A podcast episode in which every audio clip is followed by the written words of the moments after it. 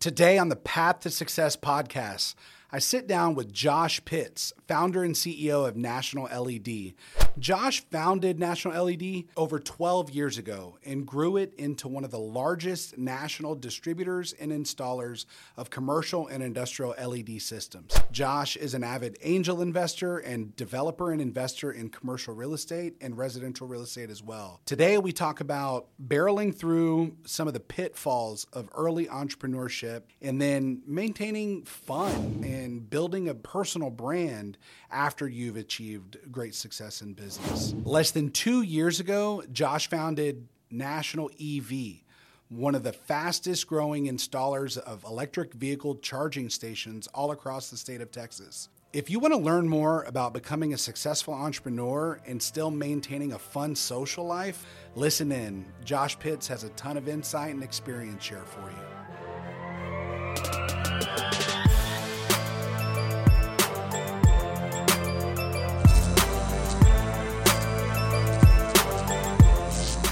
Well, hey, everybody. Welcome to the Path to Success podcast. Today, on episode two, I've actually got a good friend of mine. His name is Josh Pitts. Josh is the founder and CEO of National LED here in Houston. And over the last year, man, it looks like you've been blowing up in non LED. Founder and CEO of National EV as well. Josh, welcome to the podcast studio. Give us the little 30 second elevator pitch, man. What do you do? Who are you? Welcome. Thank you. Thank you for having me, Jeremy. My name is Joshua Pitts, founder and CEO of National LED. I've had that company for 12 years. Within the last year, we've launched National EV, which has had exploding growth and success. And I am here to share my story on the Path to Success podcast. I have promised Jeremy this will be the top episode for the next 100 episodes. So here we, here we go. the benchmark is high. You better watch out. I might, I might have LeBron James on in episode 100. So, oh. Uh, well, good. So, first of all, what inspired you to become an entrepreneur, Josh? Yeah, so this this is going to tie in a little bit with my story, but it's good because it, it brings me back to humble beginnings. So I was raised in Louisville, Kentucky. My story is so full circle, but it starts with me living in a house that was – the size of, uh, you know, it was a two bedroom house, one bathroom. And if you were running, you could jump through the front door and out the back door. So I lived in a very small house. I remember it being winter. I remember there being snow on the ground. I had a, a, cla- a cracked window in my room, and I just remember it being cold. This is true story. I'm 12 years old. The wind's blowing and I can feel it, and I'm thinking to myself, there's no way I'm ever going to put myself in this circumstance when I can change it for my own or for my family. And so I didn't know that meant that I was going to be an entrepreneur. I didn't know what that was going to lead me to, but I knew I was never going to go back to those humble beginnings that I had. And so, you know, that was when I was 12. I'm 35 now, so it's been some time since since that, and it's just all become really full circle for me. Well, good. Well, very, very early on. So that was something that you realized at 12. What key factors or events happened very, very early on in your entrepreneurial journey that uh, basically contributed to your early success? Yeah, so I was um, 18 years old. I was pretty lost in life. I went to a really good private prep school, and during graduation, it was, you know, this guy's going to Harvard and this guy's going to Stanford. And I really didn't know what I was going to do. So I had a family. I moved down to Houston when I was 18. I ended up working. I had a very entrepreneurial role. I was really lucky. Had a family that gave me a job that allowed me to kind of set my schedule, uh, bid out jobs and whether I'd win them or lose them, and then complete them within my own timeline. And then I learned how to invoice and bill. And I, I went to the University of Houston and I got really lucky because my best friend, Jonathan Reed, was a really good light for me. He said, Oh, there's this program, it's the Wolff Center for Entrepreneurship. He said, You got to apply, you got to get in. And so that became my motive. You know, from the time I was like 18 to 20, all I talked about was entrepreneurship because I looked up to this program so highly. So he applied, he got in, he graduated 2011. I applied, I got rejected. And rejection's not for me, Jeremy. I don't deal with rejection well. So I go up to the office and I just kept showing up every day and I would see who was in there and I started to learn who these people were and I saw a gentleman and he was an alumni and he was he was in charge of something. I don't know what, but I told him I said, "Man, I said I did not get into the Wolff Center for Entrepreneurship. I said it is my dream, it is my drive, it's the only thing that I'm focused on. I said, I need you to help me. And sure enough, he ended up giving me another interview and I was accepted into the program. There you go. The program goes into story two. Um, I'll hold that off for a minute, but story two from the Wolff Center for Entrepreneurship on really makes a lot of sense because it, it really led me to my first internship, to my first mentor. My first mentor got me to my second, my 2nd mm got me to my third, and everything really came full circle for me. And I was really lucky because Houston provided me those roots. That's excellent, man. Thank you for sharing. So, Jonathan Reed, is that JR? Is that the guy who you do JR. real estate investing with? Yeah. Tell us about your real estate investing that you do. Yeah, so JR is uh, my best friend. I've known mm-hmm. him um, on and off since I was 14 years old. I actually met him when I was working down here in the summers as a kid.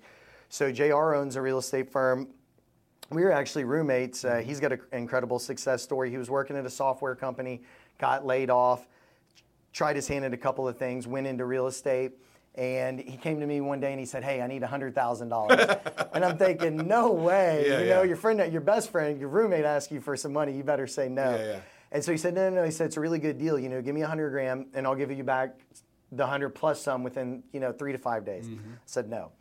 So he starts doing these deals, and he starts. Um, I think it's the. I'm not a flipper. I'm not in real estate on the end that he is, but it's the buy, hold, rehab, resell, rent out, whatever the strategy is. But he did a number of those deals and he came back to me on number 10. And so now he's got a seven figure line of credit with me. Mm-hmm. Um, I'm, so I'm a hard money lender. So I take cash that I have that's just sitting idle in our business and it's uh, you know short-term convertible notes with a high interest rate. Mm-hmm. And so I love, love, love hard money loans. It allows me to be a little entrepreneurial in a different field allows me to grow some of my cash without putting a lot of risk mm-hmm. on it. And I trust the person I'm doing business with. Did I on day one when he asked for that first hundred thousand dollars? Absolutely not. But the number one thing, if you're going to loan somebody money, don't loan it to friends, don't loan it to family. Those are two rules that I always would go by. And then third, lend it to somebody you trust. so two an oxymoron conflict of interest, but don't lend money to somebody you don't trust, even if there's a really, really high rate of return. You know, and I've been really successful. I've never had a defaulted loan. I've been doing it for probably three years now, and uh, you know, we've cycled through a lot of cash in that time. Excellent, man. Well, it's been inspiring to see you grow your portfolio assets. Uh, and see your cash grow inside of that vehicle as well. I, you know, and, yeah. and so you probably about know my financials. I've seen yours. I've seen yours when we did the last uh, business boot camp at my yeah, office. Yeah. So tell me, uh, what do you do for you know cash that's sitting on the side? Yeah, so I've got uh, a, a, few million in T bills. Uh, mm-hmm. you know, I think that the most honest uh, uh, person to hold your debt would be the United States government. I'm not getting 12 to 15 percent on those like you are. You know, doing hard money, but I've done a few. You know, short term. Uh, uh, very you know very hard money you know loans, uh, but nothing in the seven figures. Right? And you've also got yeah. a way larger payroll than I do. So yeah, my payroll is about hundred thousand dollars a week, right? Yeah. So, uh, but you know when you're dealing with you know our average fee is fifty four thousand dollars, right? I mean you know you strike a few of those in a row in, a, in a, any given month. You know that that creates some very very um, sizable net profit, right? But yeah. Um, well, good. So, what resources do you gen- do you utilize in order to generate new business ideas of verticals that you're going to explore into? Yeah, so new business ideas can be dangerous. one thing one thing that I know is that you know what you know and you don't know what you don't know. So if you want to make money, stay in the lane that you know. For me, you know, I think about my job, my business, you know, my sales 24/7, especially when I'm going to bed at night uh, one tip is to always keep a Moleskine with you. I take my Moleskine everywhere I go. Um, you should also have a Moleskine right next to your bed because if you're like me or like 90% of the population, most of your thoughts will come to you late at night. You know, I don't really try and generate anything new because mm-hmm. what I what I do isn't it's not groundbreaking. It's not patented. Uh, I have a sales organization. We're really good at, at what we do. We sell a really strong product and that's just the business that, that I'm in. So it's non proprietary. Um, anybody could knock us off, but nobody has. We've put a lot of people out of business over the years because we've garnered so much of um, the southern U.S.'s sales that you know there's not enough room for everybody. And so for me, you know, I'm not a person who tries to garner new business ideas as much as I really try and go with a laser like focus to know, hey, here's what I'm doing, here's what I need to do, and here's how I can accomplish those things better. So, give me some insight into the best piece of advice that someone had given you, maybe any time in your entrepreneurial journey. Yeah. You're going to make the most money in what you know the most about. Okay. And I think I think that's good because so many people lose money when they get it. And, be, and it's because they try and dabble into other things. So just to give a quick story, when I was uh, 20 years old, once I was into the Wolff Center for Entrepreneurship, Houston Angel Network work was like my dream. Oh, you know, I want to go, I want to be an angel, I want to be a venture mm-hmm. capitalist, I want to be in Shark Tank. You know, if you if you read, those Shark Tank guys generally lose money on the deals they do. They mm-hmm. they do the show for notoriety, right? Mm-hmm. So I'm 20 years old. I'm trying to get into the Houston Angel Network, and they're saying, hey, you know, students aren't allowed to come in. And I'm thinking, I want to come in to learn. Like this could be something valuable for me. Fast forward, I'm 20 something years old. My net worth seven figures. And so I joined the Houston Angel mm-hmm. Network. I actually ended up doing a deal. I think the deal is going to work out very uh, favorably for me. But so many of those guys that are in there will tell you how much money they've lost. Mm-hmm. And it's because they're throwing money at things they hope something good happens to. So they want 10 deals and they hope one strikes really rich. Mm-hmm. But those nine deals they invested in, they have no idea what's going on with them. they don't know anything about the business and they'll generally lose money. So you're going to always make the most money in what you know the most about. So try and stay laser like focused on that path of what you're doing and try and make money doing that, not 10 other things. Yeah, thank you for sharing. I've got a quick story as well. So, uh, in the last probably two years, I've done three deals of angel investment. And it's funny because, uh, you know, I had a similar story whenever I was young watching Shark Tank saying, hey, I want to be an angel investor as well. And when I started to make a little bit of money, you know, you put some into the stock market, you put some into real estate. Obviously, you reinvest a ton into your business. Um, but uh, but the the three businesses that I had done angel investment in all had one commonality. We were recruiting for the companies, and we were sending in executives that were interviewing there, and every single one of those executives was coming out saying, "Holy shit, this is an amazing opportunity." This company is going to completely disrupt and change the game. This is an amazing role. Please, please, Jeremy, please get it for me, right? And so that gave me the level of confidence of saying, hey, these guys are experts in their industry. And then they're saying that these companies, right, are badass. And mm-hmm. so it was a very easy conversation to go to the founder of the company in every single situation and say, hey, look, how would you like it if I gave you, boom, $100,000 in angel and you just cut it right back to me in paying my recruiting fees, right? Yeah. And so it was kind of a fair trade of service for equity. Yeah. So, uh, And that's that's the you know that's the creative entrepreneur, and you and that's what helps people to make money and to leverage up and to become somebody else, is structuring deals efficiently. That's a very efficient way to structure a deal, and it's exciting and it's also creative. You know, so I love Mr. Wonderful talking about Shark Tank. You know, he always comes in with a royalty deal. Yep. You know, it's not standard, um, and they call it greedy, but it's creative. And so I love a creative deal, and so I'm always looking for creative deals in the work that we do. Excellent. So you'd mentioned that over the years you put out of uh, a few competitors out of business. How do you generally approach the competition in your industry? Are these guys like 100% foes? Are they allies? Are they vendors? Are they clients? Talk, talk me through it. So uh, the LED market never had companies that did what I did when I started. So there was never an LED company that went into your business, assessed your needs, not only sold you the fixtures, but installed them and carried the warranty on the fixtures and the install. So that was our unique proposition. We were just different in the fact that we were 100% turnkey. Tesla goes direct to the consumer without sending you through the dealership. We were going direct to the consumer through, without sending you through the dealership. So when I started, nobody really wanted to sell to me. So I had to buy LEDs from somewhere. Luckily, I had a mentor, I had a partner, and he got me my start. But all these other guys who I could have been buying from, they didn't want me in their space. And so it was interesting because over time, uh, they've now done what I what I'm doing, or they've gone out of business. So they've either started to do a turnkey division, or they've gotten really really low in their sales, or they've gone out of business completely. So it's been interesting to see that, and that's been it's been a 12 year run for me. It didn't mm-hmm. happen overnight. You know, there was a lot of networking events people didn't want me at. There was a lot of people who didn't like me because I was the the call it the Elon Musk, and that's putting a little the too disruptor. much on. I was the disruptor for yeah, the business, yeah. and so you know I'm happy where I'm at now. Those people who are who, who weren't happy back then, they're generally either friends with me or they're interviewing with me. There we go. Hopefully you close them. That's how it goes. Uh, so let me ask you this. I know myself whenever I come up with new new business ideas, uh, you know, invest in developing new verticals where I can still utilize the relationships that I have today, much like what you're doing right now, going from national LED to national EV. You know, in the beginning, it takes a little bit of uh, momentum to get the ball rolling, right? And you you're encountering obstacles. So my question is, is how do you cultivate a positive mindset? To overcome self doubt whenever maybe things are starting a lot slower than you had anticipated?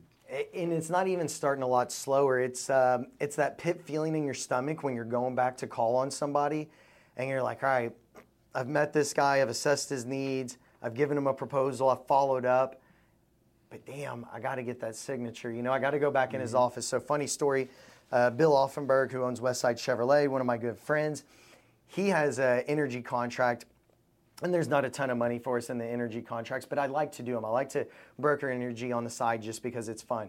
So I'm back at his office one day and I've got the contract in my hand and I'm standing outside of his door and I can tell he's meeting with somebody, but it's an internal guy, so I know it's not a big deal if I walk in. And that pit feeling in my stomach is like, hey, Josh, you know, he's busy, turn around, go home. And I had a coworker with me. I was like, ah, we were in a rush. And I'm so scared to go back in. And this is kind of like a friend of mine, so I'm like, I don't want to bug him. Funny part was he has a security camera, so he's watching me sit there debate this outside of his door, and he goes, "Josh, come on in." And so I go in. Uh, we end up talking for a few minutes, and he signs the deal. And so I go back to the office, and I'm thinking to myself, you know, this is this is a note to myself and a letter to my company. If you ever have the doubt in your stomach, if you're ever scared, you're doing something right. Mm. If you're not scared, and you're not somewhat intimidated or if you're not pushing your boundaries, you're not going to your full potential. And that's how most people live their whole life. Yeah. You know, 99% of the people out there, they want to stay in their comfort zone. They don't want to get off their couch. They want to work from home. That's not me, that's not you. And so that's that's just been something that I think about over and over and over again. If I don't have that pit feeling in my stomach, I'm not doing enough. Man, that's such a great story and a great share, and and that's whenever true true growth is made, is whenever you do have the confidence to step outside of that comfort zone. So thank you for sharing that, man. That's an awesome awesome story. So how do you manage stress and maintain work life balance?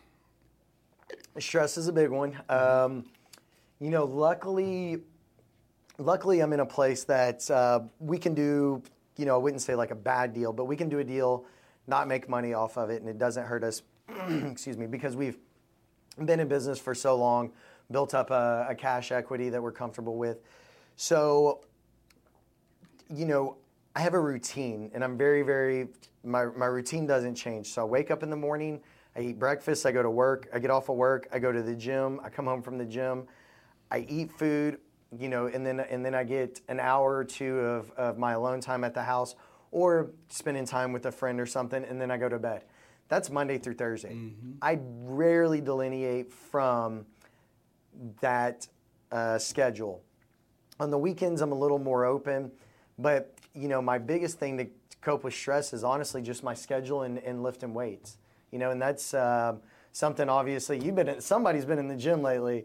So you know you obviously know something about that but it's to me it's you got to get those endorphins out you got to get the sweat out and that's just the best way to cope with with stress. Yeah so uh, thank you for noticing. So josh and i have been friends for about two years now and during that two years i've kind of hovered between 270 and 280 but over the last four months, uh, you know, it, it's it's been a massive lifestyle change for myself uh, really just healthy eating habits and doing active things, right? So a lot of pickleball, volleyball, basketball.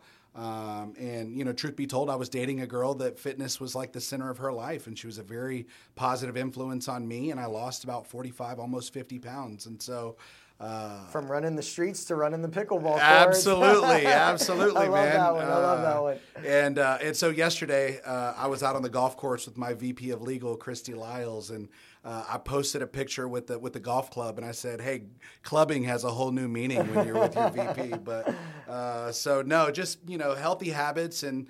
You know, I'm working up the confidence to get in the gym. You know, I'm not putting up big weight like you yet. So I'm trying to overcome that mental hurdle of being next to a guy that's smaller than me, that's lifting heavier than me. All right, new goal. New goal is to send you uh, an invite every time I go to the gym. Where, where do you work out? Uh, I've got a membership at Covenant. I've got a membership at O Athletic. Um, I like to swim, so I'll, I'll, you know, you might catch me hopping a fence to get in an apartment pool. There you go. And then uh, I think I'm, I think I'm going to join Faucet Seven. So I, you know, coping with stress, I do have multiple gym memberships, Yeah. and it's because I like the camaraderie of going to the gym. Mm-hmm. Yep. You know, it's something where you're you're in a totally di- different atmosphere. It's not the bar where you're going to socialize, Mm-hmm. but you know, you go to the gym, cut it up with some friends, lift some weights. I probably do more talking than working out Yeah, most yeah. times, but hey, you know, go athletic, go go O athletic. There we go. No, and thank you for sharing that because my experience has always been everybody's got their head down and their focus and they don't want anyone to bother them. But it sounds like there are some communities where maybe camaraderie is a little bit welcome. So I need to check out O Athletic for sure. Uh, so let's change the subject. Let's talk about the greatest challenge or hurdle that you've ever had to overcome in your entrepreneurial journey. You know, there was a there was a time when I was thinking about quitting, and I say that I, I need to say it lightly. So there's um, there's rebate programs in Texas where you can get a rebate if you install LEDs somewhere. And this is big back when I first started, right? So the deal was I would go, I would sell car dealership LEDs. It would be half a million dollars. They would get a rebate from uh, an entity that would be for $250,000. So that would sell my deal for me. I'm basically going in and selling something and say, hey, I can get you a 50% discount on what you're buying. Yep. And the numbers started to back up over the years 50%, 40%, 30%, and now it's about 20. so I go, I'm doing, a, I'm doing an audit, and the inspector comes. The inspector tells me, oh, this isn't right. I disagree with him. I say, hey, it is right. He says, no, it's not right. I say, okay, you're right. You're correct. I say, I'll fix it. I say, I need an hour to fix it. He says, no, you're not going to get the rebate. So I'm, I'm probably 21, 2, 3, or 4 at the time. This gentleman's a little older. He's talking down to me and being respectful to him. And this was probably the first time I lost it work wise. So I ended up using some words that weren't kind. He ended up not liking those. He called his uh, management and they actually told me, they said, hey, you know, we're not going to put you back in the rebate program. And I'm thinking, how am I going to sell? This is like, this is like half of uh, my business long story short, it ended up working out. Nothing bad happened, but it was really, really scary because there for a short period of time, you know, I thought I was going to lose half of my business, and so, you know, that that had me thinking, okay, what am I going to do next? What am I going to do different? You know, this was my sole income. I bartended for six months um, while I started my business, and then once I made my first big sale, I quit bartending. So now, you know, you're a year in, you're you're providing, you're you're hoping for that income, right? You don't know if it's coming because you're just starting. So that was a really scary time. And I would say if you're an entrepreneur, you're going to have times you've gotten kicked in the ass. I know I could ask you three or four stories. You know, the recruit that went wrong, the uh, deal that went bad, the money that didn't get paid, the person that told you not to go into business. Uh, I told my mom and my dad when I was starting my company, both of them sounded confused. you went to school, you're not going to get a good job at Dell. Yep. You have a college degree, you're not going to pursue what you're doing now. And you know, for me, it's I still remember the phone call with both my mom and my dad. I still remember telling them, you know, and they just weren't uppity uppity. And so, long story short, I'm sure you've got one. you can Yeah, so man, you shared a story that uh, that truthfully I think I'd completely forgotten about, very intentionally, but very similar experience. I was farther along in our in our entrepreneurial lifespan, um, but uh, this happened about two or three years ago. Um, I was on a, a job order intake call with HR generalist, who is typically our point of contact, and then a hiring manager that was working for one of their divisions in like Boulder, Colorado. And I don't know what stick was up this guy's ass that day, but he was just talking down to me constantly. And, you know, we're talking about engineering principles and, and very sophisticated technologies. And maybe he didn't know that it was the founder on the other end of the, of the phone, myself, right? And he thought I was some pimple faced 22 year old recruiter straight out of Which college. probably were at the yeah, time. yeah, exactly. Yeah, yeah. uh, but, uh, but man, he was digging into me. And, and now I know what mansplaining feels like being on the other end of that. And, and then he said something, and I said, "Yeah, I know what the, you know, that is, right? I'm a mathematician, you know." And uh, and you know, that it was deal went down the drain. the deal went down the drain, dude, and, and you know, it, the guy completely blew up at me. Ended the phone call. I'm sitting there left with the HR generalist. She apologizes to me because she could see this the the ball rolling and me getting ready to erupt. What's up? Keep going. I, Yeah, got, I got a story I got to share. and uh, and then afterwards, I called her back and, and I say, Rebecca, this is what's going on in my personal life. Golly, it had to have been five years ago because you know I I just gotten served papers from my ex-wife for Oh, for divorce. And you know he was in a mood, I was in a mood, and uh, and two days later, I get a phone call saying, "Hey, we're terminating your contract. This is a million dollar a year account for us, and we're a service business, right? So it's all gross margin. So a million dollars a year in gross margin completely evaporates out of thin air because I lost my cool. And so I could have just, you know, crawled up into my shell, um, cried about it, but I said, "Golly, if, if only the people at corporate knew." What what events had culminated in order to lead into me losing my cool. And so, uh, actually, I went to our IT director. We were able to pull the call recording. I was able to get that. I was I sent it to the HR generalist. I said, "Hey, I know you don't owe me anything, but we've done about hundred deals together before this happened, and so you know our credibility, my work ethic, our technical Smart, competency. smart for saving right? the sale. You can never blow a sale. And so you're absolutely right. And so I gave her the call recording and said, Would you mind graduating this to executive leadership? So two days after that, I get a call from the senior VP of talent acquisition. She apologizes to me for the client's behavior, says that she'll have a discussion with them, and then they reinstated us as a preferred vendor. So I lost that million dollar account for about five days, bro. Good, hey, Yeah. It gives you a firm kick in the ass to remind you what not to do again. Oh my God. Two big things from your story. One, you can never blow a sale. That's something that most people don't know. They always think the sale is lost. When I'm talking to somebody and they say, "Oh, the deal's done. We are we already, you know, deal's done." I'm like, "Did you cut the check yet?" no, no, no, but we're going to. If the competitor hasn't been paid, I don't care if you sign paperwork. I'll go and I will still meet with the client to tell them why they should do business with me over somebody else. The second thing is, if people ever talk down to you or they're rude to you, they're always doing that because of something in their personal life. Mm-hmm. so that's something you got to remember. You know, we do cold calls in the office. We have our guys, and they're like, "Oh man, you know that was a terrible phone call. He was so mean. He, you know, they hung up on me or they cursed me out or." You know, we go on the street and we walk into warehouses and we go introduce ourselves, mm-hmm. and we've been chased out of them. I'm going to call the cops. You parked in the wrong parking spot. Who are you? Why are you here? The people that are rude to you have something bad going on. Number one, make friends with them. See how you can help them. Number two, the people that are good to you, they've got good things going on in their mm-hmm. life. Be friends with them. Absolutely. Both both great shares. So we've talked about big failures. Now I want to hear a story about maybe one of your greatest accomplishments in your career. Yeah. So I got to tell I got to tell my full circle life story. So I started out Louisville, Kentucky, moved to Houston, got into the Wolff Center for Entrepreneurship. I'm in the Wolff Center for Entrepreneurship and guest speakers coming. Champ Warren shows up in his flashy suit, black Ferrari, and everybody's just in awe. And this man gives the best 30 minute guest lecture I've ever heard in my life to this day. So he leaves, and everybody sits there and they're like, I'm going to go intern with him. I'm going to work with him. I'm going to call on him. And I'm thinking to myself, I'm going to get a job with him. Mm-hmm. So fast forward a month later, I called on him. I'd wrote him a letter. I'd interviewed with him, and I was the only person to write a thank you card. Mm. I was also the only person to show up with a book bag and show them research I had done on um, the ultra high net worth private banking division mm-hmm. of Merrill Lynch. Champ was running $4 billion. And so I ended up beating out a Harvard, uh, a Harvard student and a Rice student. And all of these people that were interviewing, they were very mathematically inclined. They were very, very smart.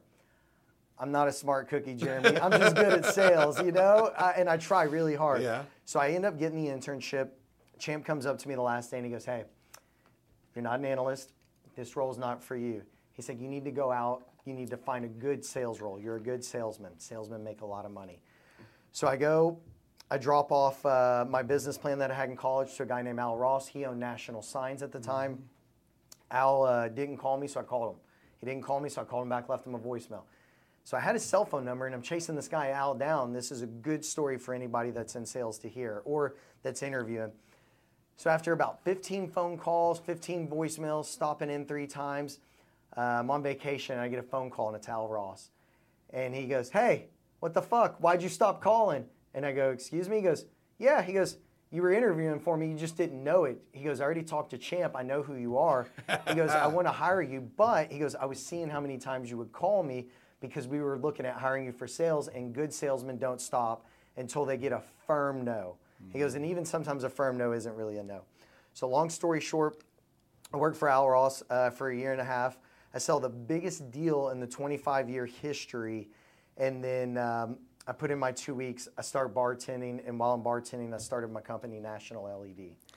You know, it's it's funny, man. That's such an inspiring story, and I've got uh, some similar uh, stories kind of very early on in, in my career as well. But one thing stood out to me, and I didn't even make the connection until just now. So Champ Warren, you said he had about four billion AUM at the time. I think it's probably closer to nine billion now. Uh, we own, or I own, a, a, an executive search firm, and, and Wealth Advisors is the biggest vertical that we mm-hmm. participate in. So he's on our radar. We are mm-hmm. we're trying to woo him every single day. Uh, you, you Warren Wealth Management doesn't that have a good ring to it? Yeah. You're, you, you mentioned my name and you, will get directly in. Yeah. I've, I've, connected my brother with him. Yeah. Um, there was a, there was a picture of myself and Warren Buffett on yeah. the wall in Merrill Lynch's office. Uh, for about a year and a half, and the person who took it down was my buddy who I got a job there because he said he was tired of seeing my face on the ah, wall every day next to his desk, so he took it down. That's but, hilarious. So, so funny story. So you hosted a business boot camp last summer, I think it was, and very gratefully, thank you. You invited me to be one of the speakers for that. And there was a young man that was in the audience that day, and if memory serves, it was Champ's little little or his son. Super brilliant. What's guy. his name? I cannot wait to see how successful he becomes. Yeah. I can't think of his name yeah. off the top of my so, head. So I'll tell you. So he walks up to me and he says, "Mr. Jensen, Mr. Jensen." I know you. And I have no idea who this kid is. He's probably 19 years old at the time, sitting there. And he tells me there so one time I was driving to Katy to go see my kids. They probably raced you down the highway. No, and so I'm stopped at the stoplight on the feeder road at Fry Road to turn left. He chased me down. He gets out. I'm in my Audi R8 at the time, and he says, "Hey, I, I want to let you know I take photographs of exotic cars." and I would really love to photograph your car. Here's my card, uh-huh. right? Follow me on Instagram and I'll follow you back. So I said, holy shit, man, this kid is a hustler. So I followed him on Instagram. He followed me back, and then he had been following me for like two years on Insta. So when he saw me in this business boot camp, right, he was like, hey, dude, I know all about Jeremy Jensen. Uh, and so it was just awesome. I mean, at the time he was probably 16, he's, 17 He's going to be the next big thing. Yeah. I, just from his demeanor and, you know, his dad coaches him and his dad's a really, really smart person very, very business minded. But it's going to be interesting to see where he ends up because I think he's, you know, 18 now. Give him until he's 28. Yeah. At 38, you know, he'll be on to really big things. Well, I mean, you've got a dad. I don't I don't want to make assumptions, but let's say dad makes 10, 15, 20 million dollars a year whose enterprise value of his business is upwards of 50, 60 million bucks the natural progression of, of a young hustler's career is to maybe take over dad's practice. I, is that sometimes uh, not a great strategy? Let's talk about that. How do you feel about that? You know, I, um, you know, I've got family in real estate. I wanted to go into real estate, and my family actually pushed me out of it a little bit because mm-hmm. they said, "Hey, we want you to go out there. We want you to find your own way." And I think, you know, there would be ways to get back in that today if I wanted to. But, you know, I was kind of pushed away from the family business to go and get my own feet under me. I don't think there's anything wrong with that. I, um, you know, if my family had a $50 million a year reoccurring, you know, revenue business, I Yeah. would 100% want to jump in that. But, you know, my, uh, my dad bet the, the house on the farm several times, or is it the farm on the house? Yeah, yeah. He, I mean, he did that several times, and uh, you know, he mentions, you know, there was a lot of stress and you know, signing your name on that paper when you when you've got a big development and you need some some back cash. So, you know, I have nothing against people who, who are in the family business. You know, I hope that what I have becomes a family business. I'm I'm looking for a wife. uh, you know, I want. Hey, we're in the same. Uh, we're in competition of the same pool, so Right, watch out. Uh, cut that out, Gabe. hey, matter of fact, I Yeah. uh, you know saw you were at a good pool party yesterday. I was thinking, damn, now I know why you didn't invite me. so, anyways, um, you know, I'm distracted now. and kind of got lost no, on no worries. story. So you want to create generational wealth, and hopefully you have an asset one day that your children want to work in and are proud Mm. to work in, right? Um, but it sounds like you're doing it in a very cool way because you've got your businesses that do service and installation, right? Sales service, uh, sales service and installation. Those are are high margin, high return kind of cash flow businesses, and then you've got very asset intensive real estate portfolio assets where you're signing your your name on the house, right, and, and leveraging your own personal assets for that Yeah. debt, right? Um, but that's what I've seen uh, conti- con- contribute to creating generational wealth is how can I buy an asset today that's maybe worth three, four million bucks, take 70% leverage, and then over the course of 15, 20 years, now it triples or quadruples in value. That's how you really move the needle from a wealth building standpoint. So you shared a story earlier about how Champ's personal branding, right? The black Ferrari, the shiny suit, the 30 minute presentation, how his personal branding led to a, a massive bench of people that wanted to go work for him and make him money in order to launch their career. Uh, my question for you is, is as I've seen you really invest more time and attention into your social media strategy over the last year, how does personal branding play a role in your entrepreneurial success? Yeah, so, you know, one person who's mastered the game of uh, social media success is Grant Cardone. You think about it, this guy's like 65 years old, he's got millions of followers, and he's probably raised more money off of social media than any other individual in the world. And you know his advice. Uh, I've gone to his business boot camp. They are excellent. They're very business focused. You know they're not just all real estate. They they really tell you how to run a company, how to run a sales team. But the biggest thing there is those who don't know you can't flow you. Mm. And so if you're not marketing your company and you're not marketing your name, then you can't get deals. You you you have to go out either do cold calls or wait for warm leads to come in. One way to expedite that and to exponentially grow is every time you do a job, you should be telling a thousand people about that job. Well, how mm-hmm. do you tell them? You take a picture or you take a video and you post it. Yep. And so, what's easier for me to call a thousand people and explain to them what I did, or for me to make one post and for everybody to be able to see it? And so, it's, you know, I hid our business for about 10 years. I really stayed quiet because we were doing so much in revenue. I didn't want everybody to see us. I didn't want people to come after me. I didn't want people to get the idea to sue me. I didn't want people to get the idea to compete with me. And I didn't want people to know we were successful.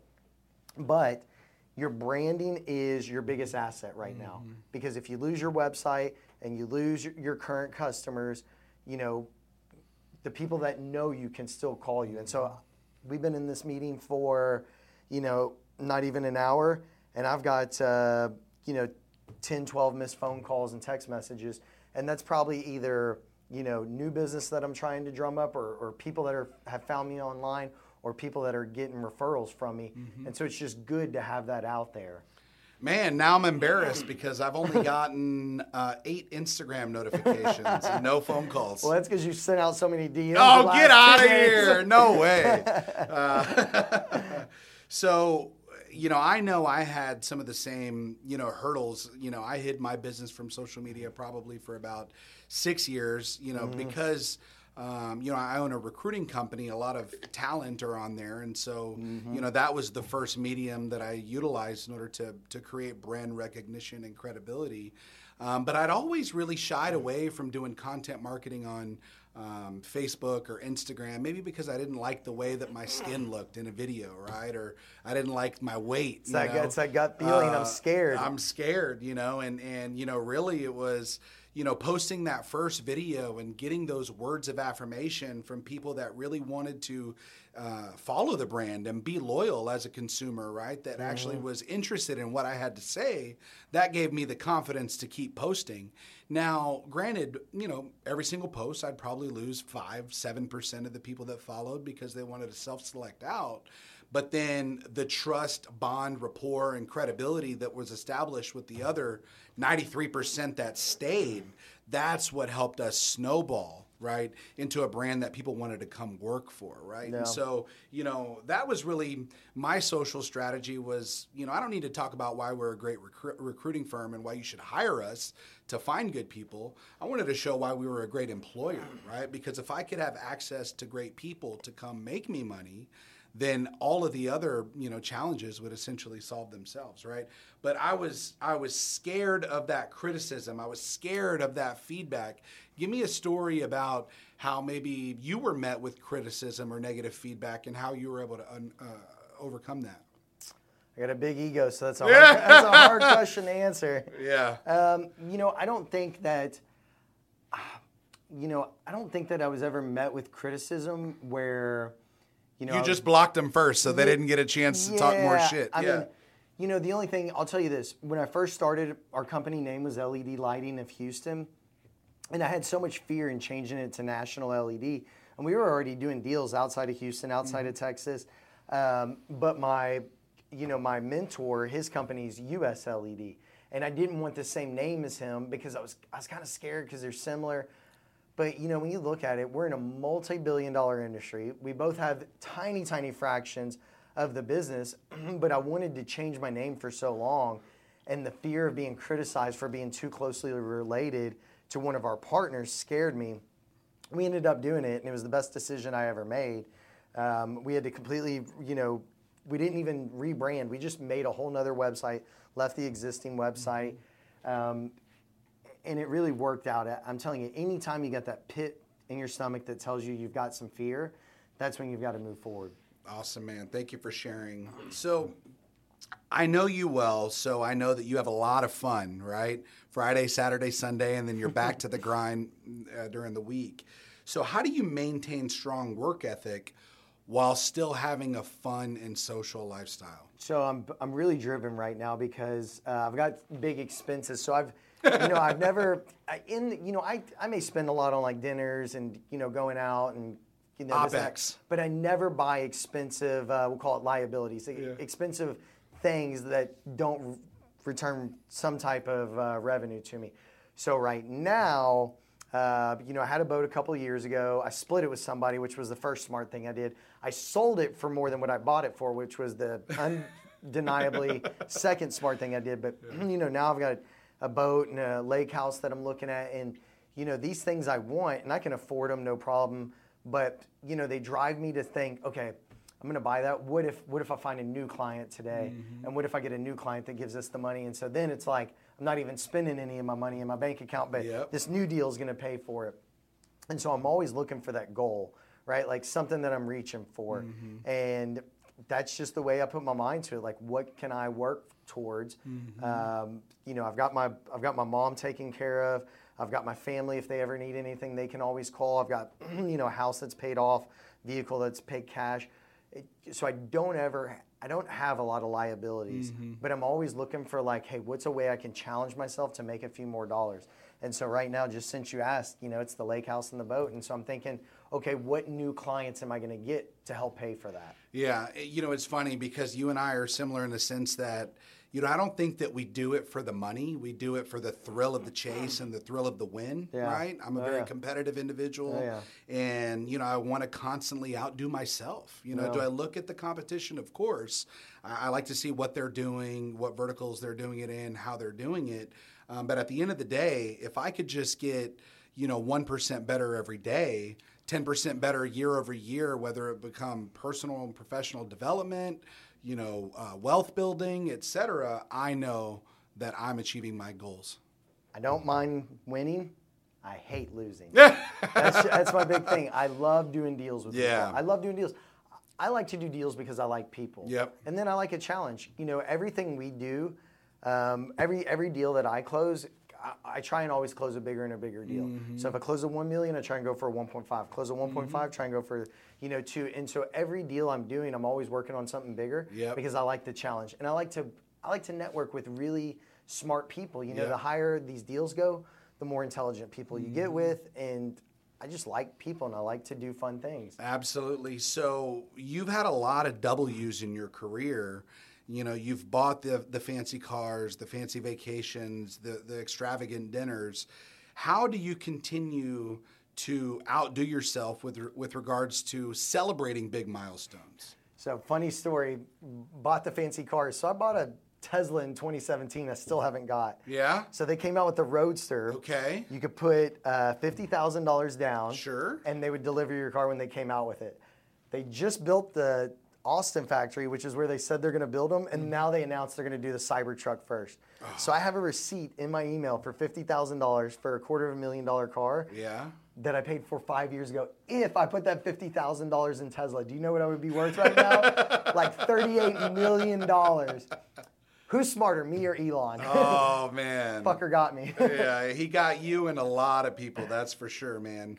So that that bridges a question: Is Tesla just the world's largest Ponzi scheme? no, dude, I, I love Elon, man. I could never say anything negative Yeah. about him. Well, good. So, what's one valuable piece of advice that you would give to a young entrepreneur that might be facing adversity right now?